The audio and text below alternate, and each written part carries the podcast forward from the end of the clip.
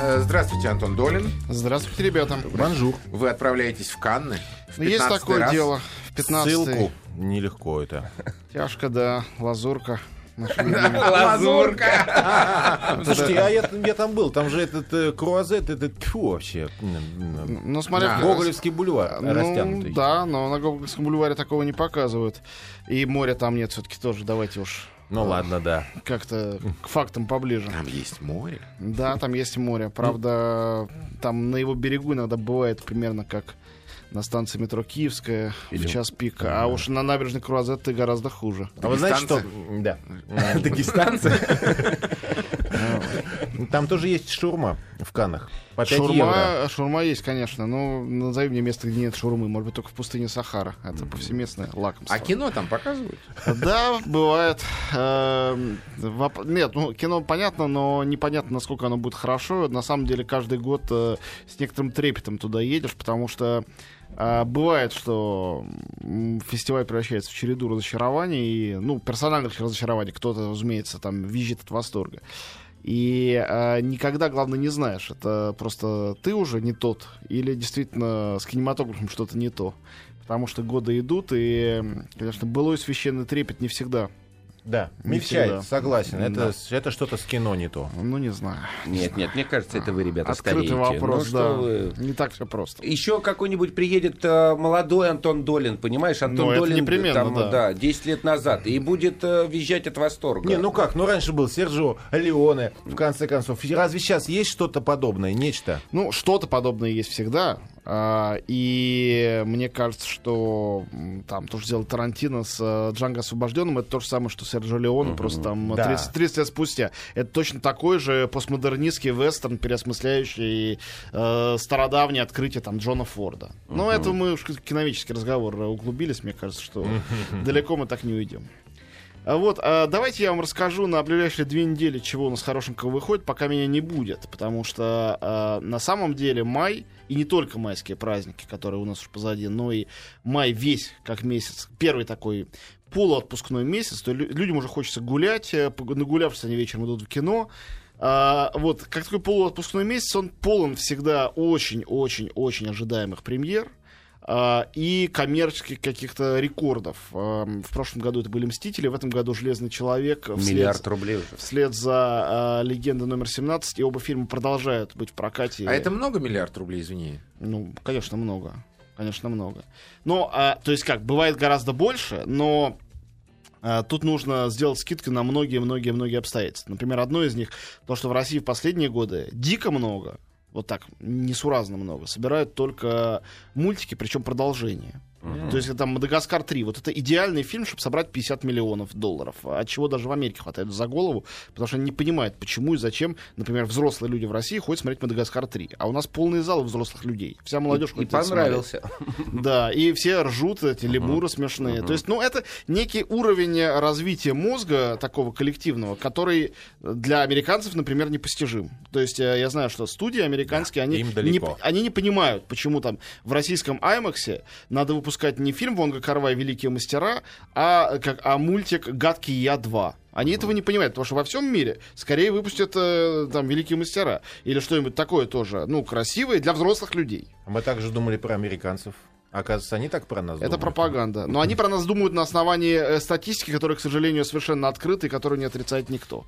А у нас также есть статистика по американским сборам, где часто довольно умные фильмы э, рвут всю кассу, а у нас эти умные фильмы, вроде там Темного рыцаря, вот это умный коммерческий фильм, имеет успех крайне посредственный. Нам что-нибудь давай поглупее да повеселее. Главное повеселее, чтобы поржать. Если на фильме нельзя поржать, то э, шансы на его успех в российском прокате резко снижаются. Тоже медицинский факт, к сожалению. А Мы- с чем ты связываешь Да. вот это стремление поржать? Люди живут невесело, мне кажется. И, ну, Мы- да. Я совершенно серьезно говорю. Жизнь Да. невеселая, поэтому в кино ходит поржать и развлечься. Я навсегда запомнил, на мой взгляд, самый гениальный фильм Киры Муратовой э, «Астенический синдром». Он начинается с такого гипертрофированного авторского кино про смерть, про страдания, с эротикой, такой болезненной, черно-белой. Потом фильм вдруг кончается, там минут через 20-30. И выясняется, что это мы внутри фильма смотрели фильм.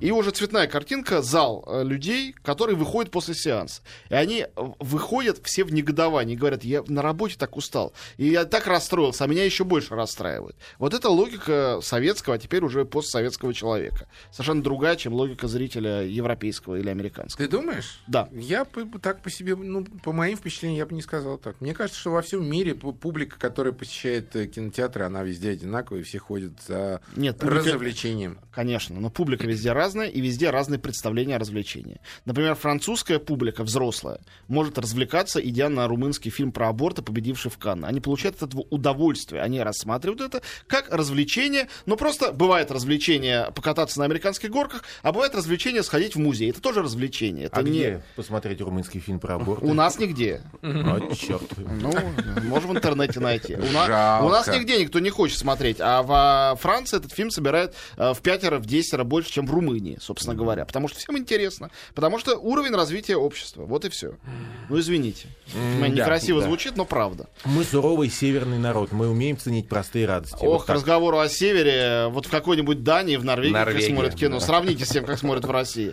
Ну, просто посмотрите, на какие Нет, ты фильмы говоришь там так, ходят. сравните, как смотрит кино в Норвегии. Вот сейчас мы сейчас возьмем и сравним. Ну как? Ну или какое кино Ну, как? снимается в Норвегии? Если, именно. если пересчитывать на а, количество населения и на, эффект, на э, как бы КПД см- смотрибельности а, относительно количества людей, ходящих в России в кино и в Норвегии в кино, а вот мой коллега Сэм Клебанов однажды подсчитал, что авторское кино в Норвегии смотрят типа в 12 раз а, интенсивнее, чем в России. То есть, условно говоря, если в России из зрителей, ходящих в кино, не из тех, кто вообще никогда не ходит, а из тех, кто ходит, на авторское кино готов пойти каждый сотый, то в Норвегии каждый восьмой из тех, кто ходит в кино. Вот и разница. Разумеется, в абсолютных цифрах мы собираем гораздо больше, потому что у нас гигантская страна, а там очень маленькая. Ну, это смешно сравнивать. Но э, вот совершенно конкретное сравнение, связанное с тем, насколько людям, проценту населения интересно кино как искусство, извините, то мы тут... э, у нас голливудское кино в России смотрят интенсивнее, чем в Америке. Голливудское кино у нас смотрят интенсивней. Э, вот, э, вот это тоже абсолютный факт. Он звучит парадоксально и очень странно, но это правда. Ну ладно, я не знаю, зачем мы об этом стали говорить, честно говоря. Это, это вы меня сбили с пути истины. Я хотел про фильмы рассказать. Ну давай, еще честное слово. две Такая у меня минуты. была задача. Две и все. я шучу, шучу, шучу. А, вот то тоже. Значит, э, на этой неделе у нас выходит Стартрек Возмездие. И, э, на мой взгляд, это не получившееся кино. Это довольно печальный факт, потому что Джей Джей Абрамс, режиссер этой новой франшизы, новый, потому что Стартрек существует 100 тысяч лет, но э, Стартрек в качестве кинофильмов, которые выходят уже не для фанатов, а как бы для широкой публики, существует недавно. Несколько лет назад, года три назад, четыре, не помню, э, Джей Джей Абрамс, талантливейший человек, продюсер, э, автор массы замечательных картин и сериала «Остаться в живых», он решил, не будучи фанатом Стартрека, и это как раз было очень хорошо, сделать фильм «Стартрек», то есть всех этих персонажей заново ввести, рассказать предысторию и начало истории для тех, кто не в курсе. И у него получилось, по-моему, очень бодро. То есть Стартрек тот мне очень нравился. Второй Стартрек Возмездие это уже типичное кино для фанатов. Там очень бодрое начало, первые 5-10 минут просто отличные. Там другая планета какая-то, красная, какие-то туземцы бегут, все взрывается, очень классно. А потом начинается бесконечная говорильня в интерьерах космических кораблей. Они друг с другом выясняют отношения, и понятно, что каждый персонаж очень важен, потому что для людей, для этих треки, для фанатов Стартрека, за каждым из них огромная мифология, предыстория, постистория. Они знают, кто они, откуда они взялись, что они будут дальше делать. Они смотрят и наслаждаются. Но для меня это все пустой звук. И там про одного из персонажей, не буду говорить про кого, произносится в какой-то момент, э, он говорит, мое имя в середине фильма, Хан. И я вот смотрел в зале на пресс А это полный зал. кульминация драматургии, и- люди должны. и, и половина ровно публики делает так, а другая половина так тихо в, в- в зале звучит. Чё? Чего? Да. А чё? И, и- и- и не- им непонятно чё, и мне непонятно чё. И так они не объяснили. Вот. И вот это, это такой специальный фильм для фанатов. Но там э, появился Бенедикт Камбербэтч зато. Он очень живописен э, и э, скрашивает э, тоску от э, наблюдения за космическими перипетиями. Бенедиктушка. Бенедиктушка, да. Да, так, еще. А вот, Но у нас а- немного фанатов, да, Стартрека? Ну вот э, так я по, по своему Да, ну, в окружению. принципе, Наталья Шорох, да и все. Ну На да. этом практически. Нет, ну не Вот так. она, Ахани-то удивится, да? Нет, у нас есть э, фанаты, э, но мы обращаемся все-таки традиционно не к ним. Итак, на чем мы остановились? А, на фильме Star Trek Возмездие, я думаю, что и хватит о нем. А, все поняли. Если вы поклонники, то мне бессмысленно вам вас отговаривать или приговаривать к этому походу. И так пойдете. А я могу еще стать поклонником в свои преклонные годы? А, да, но для этого лучше посмотреть предыдущую картину, либо сериал. А, а Вот какие чёрт. серии сериала, это вот к Наталье, а не ко я мне. столько не проживу. Ну, некоторые обращаются в религии определенно уже и на, же на старости лет, поэтому я не стал бы настолько безнадежно это смотреть. Спасибо. Выходит у нас Великий Гэтсби, который открывает Канский фестиваль. Открытие будет завтра. ждут с нетерпением. Вот, э, что сказать. Э, у меня тоже странно, ну не как к Стартреку к этому отношение. Фильм сам лучше, чем Стартрек Возмездие, безусловно. А, но отношение у меня такое же примерно прохладное, потому что, как я не являюсь фанатом этого сериала, также книжку Фиджеральда, хоть я и учился на филфаке, я трижды ее читал очень внимательно, правда, не по-английски, а в переводе, но перевод, как все говорят, хороший. Я не понимаю, э, в чем причина культа вокруг этого. По-моему, это довольно пижонская литература, конечно, безусловно, написанная крайне талантливым человеком, о судьбе, о судьбах пижонов. Как они пижонят и в конце от этого погибают. Для этого надо было просто родиться и прожить какое-то времени в Америке. чтобы Наверняка это чисто американская история, но я знаю много европейцев и много русских, которые также проливают слезы над судьбой Джея Гэтсби, его любви к Дейзи. Ну вот меня это не трогает, честно. А, поэтому... ну как, фильм «Великий Гэтсби» База Лурмана, он точно понравится фанатам База Лурмана и фанатам Леонардо Ди Каприо. особенно Это он снял Ромео и Джульетту? Да, Ромео плюс Джульетту. Вот. Если вы не поклонники этого стиля, если этот кич вас раздражает, и вам кажется, что это over the top, как говорят не русские люди, что это чересчур, то тогда вам не понравится это. Тут тоже чересчур. Когда рассказывается вот этот Нью-Йорк, там, э, эры джаза, 20-е годы, и при этом там э, музыка рэпера Джей Зи и Бейонс поет, а, то надо иметь определенную широту чувство юмора, чтобы это нравилось. Это многих наверняка взбесит. Но, а, как я готов был сказать про спектакль, вот не так давно мы посмотрели «Дядя Ваня» в э, театре Вахтанга, мне не понравился спектакль, но, безусловно, есть вот актер Сергей Маковецкий, который в теперешнем состоянии и возрасте, он создан для этой роли. И нет актера на земле более подходящего для роли э, дяди Вани. То же самое можно сказать про э, Леонардо Ди Каприо и Джея Гэтсби. Вот он в своем теперешнем состоянии, это идеальный Гэтсби. Так, минуточку, Ди Каприо, он же обещал уйти из кинематографа. Какая-то его Ничего роль не последняя. Но мне кажется, это еще явно не сейчас. Ну, я, я Ну, просто не, не- не в курсе, может быть. Вот, э, он очень там хорош. И Тоби Магуайр хорош в роли рассказчика, и Керри Маллиган хорош. Там хороший вообще кастинг, но э, надо всем возвышается все-таки Ди Каприо.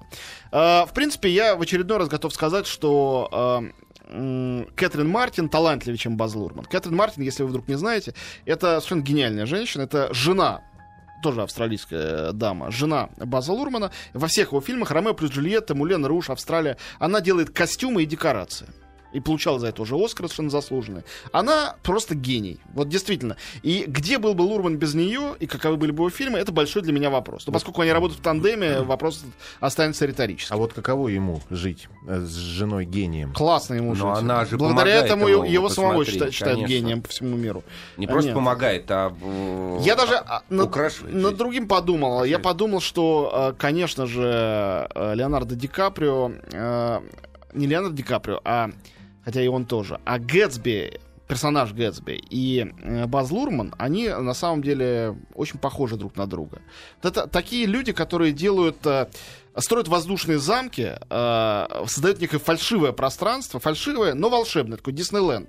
Э, и делают это не из цинизма, а по причине собственной вот э, романтичной души. Потому что им нравится про любовь, они понимают, что в реальном мире такого не может быть, и они вот строят эти... Поэтому, наверное, для Рум- Лурмана это такой глубоко личный еще проект. То есть это прочего. искреннее совершенно кино. Да, в этом я уверен, стопроцентно. И все его минусы от, э, с этим связаны, и все его плюсы с этим связаны. А вот, а кроме этого выходит фильм, о котором я немножко говорил, скажу еще два слова. А, э, последний... Девушка и смерть. Да, Девушка и смерть выходит, мы очень подробно говорили неделю назад. ней. Нет, не очень подробно. Ты сказал об этом самые последние две минуты. Хорошо, что тебе сказать? Давай, задай Как мне вопрос, я отвечу. Как Ковалевский. Это не я Отлично. спросил, видишь, это не я спросил. Отлично. Не, он мне очень понравился. Там действительно очень живописный персонаж, э, потому что А, Там есть персонажи гротескные и э, такие забавные, очень колоритные. Вот он, э, его персонаж, персонаж Рената Литвиновой, такие, э, они там интереснее, чем романтические герои влюбленные, которые, впрочем, очень тонко, хорошо сыграны, но менее интересно придуманы просто сценарно и визуально. А в целом я еще раз скажу, что Йос Стерлинг большой мастер и такой настоящий голландский живописец, э, прирожденный. Очень он делает кино красиво, и эта красота не поверхностная. Слушай, знаешь, я, я сейчас о, о чем думаю. А- Они, я слышал на премьере, что они, значит, этот фильм будут прокатывать «Девушка и смерть» в 25 городах Так, России. И это там 60 копий. так. И Это что? много или Ну, мало? Это нормально для такого фильма. Ни много, ни мало. Что значит Мне такого? показалось, что много. Нет, нет, это вполне адекватно. Мне кажется, что Если людей на него не фильм э, не 60 экранов в Москве, а 60 экранов по стране, то нормально. В больших городах есть в каждом из них тот э, зал, тот кинотеатр, который готов найти публику и знает публику для такого кино. Я даже А не страна думал, очень что будет большая. столько э, залов и столько Ну, вот копий. видишь, тем лучше. Значит, выходит фильм «Полный беспредел». А, Это новый фильм Такеши Китана про гангстеров. А, Я рассказал просто довольно подробно об этом, когда говорил о фильме «Беспредел» предыдущем. Это вторая часть. А, Лучше знать свежий. первую. Да, это совсем свежий фильм. Он играет там а, бандита, якудзу. Это фильм с огромным количеством насилия и очень при этом смешной, как э, часто бывает у Китана, когда он берет за эту тему. Очень стильный. Главный герой, разумеется, ходит в, э, в костюмах Йоджи Ямамото, как всегда, герой Китана. И Мне очень понравилось это кино, но это действительно для любителей э, этого персонажа, этой темы. Если гангстерское кино вам как-то не близко, то смотреть бессмысленно. Если вы это любите, то я думаю, что получите большое удовольствие. Это зрительское кино, это не какое-то авторское, заумное что-то. Боже упаси. Это совершенно зрительское, приключенческое, гангстерское кино. Да, веселое насилие. И, наконец, э, следующей неделе, о ней придется сказать совсем быстро, но я это сделаю. Э, Во-первых, выходит фильм «Форсаж 6». Я думаю, больше о нем О, говорить ничего не надо. Наконец-то. Но вот ты так, А, господи, а мне вот даже хочется сходить. Ну Да. разве не круто э, в трейлере э, машина вылетающая, Но, разбивающая по-моему, самолет? совершенно Ну, не круто, а бесполезно, но люди любят и пусть Там смотрят. машина разбивает самолет. Она вылетает, пробивает самолет и вылетает из Да него. эти Ну, самолеты перед машинами ничто, конечно. Особенно если за рулем Вин Дизель. Да. Вот. э, Выходит автобиография лжеца 3D. Это интереснейшее кино. Это мультфильм, сделанный в разных анимационных техниках. О памяти Грэма Чапмана, покойного члена труппы Монти Пайтон. И пятеро остальных приняли участие в этом. То есть это посмертный мультфильм Монти Пайтон. Там великолепный теглайн на, на плакате, там написано «Лучший фильм из тех, в которых я снимался после смерти». Грэм Чапман. Да, Так оно и есть. И, наконец, э, выходит фильм, который я всем рекомендую двумя и тремя руками в рамках пропаганды гомосексуализма и прочих извращений. Давай, давай. Я знаю, что вам какой понравится. фильм? Это новый фильм Педро Альмадовара. Называется «Я очень возбужден». Такой э, нелепый, невероятно смешной, бессмысленный и очаровательнейшей комедии он не снимал уже лет 25. Ну, Хотя А, состав-то там все те же старые. Пенелопа Круз и. Антонио Бандерас появляются секунд на 45 в самом начале фильма. Не опаздывайте на начало. Но и кроме этого это потрясающе. Это фильм-катастрофа о самолете, который падает. И о том, что люди, поскольку самолет падает, они пускаются во все тяжкие там. И как они это делают, я вам рассказывать лучше не буду, чтобы нас, нашу передачу не закрыли. Кайф. Надо смотреть. Я очень возбужден. Педро у нас Альмодовар. каждый день так. 23 мая. Спасибо, Спасибо, Антон. Спасибо, Спасибо.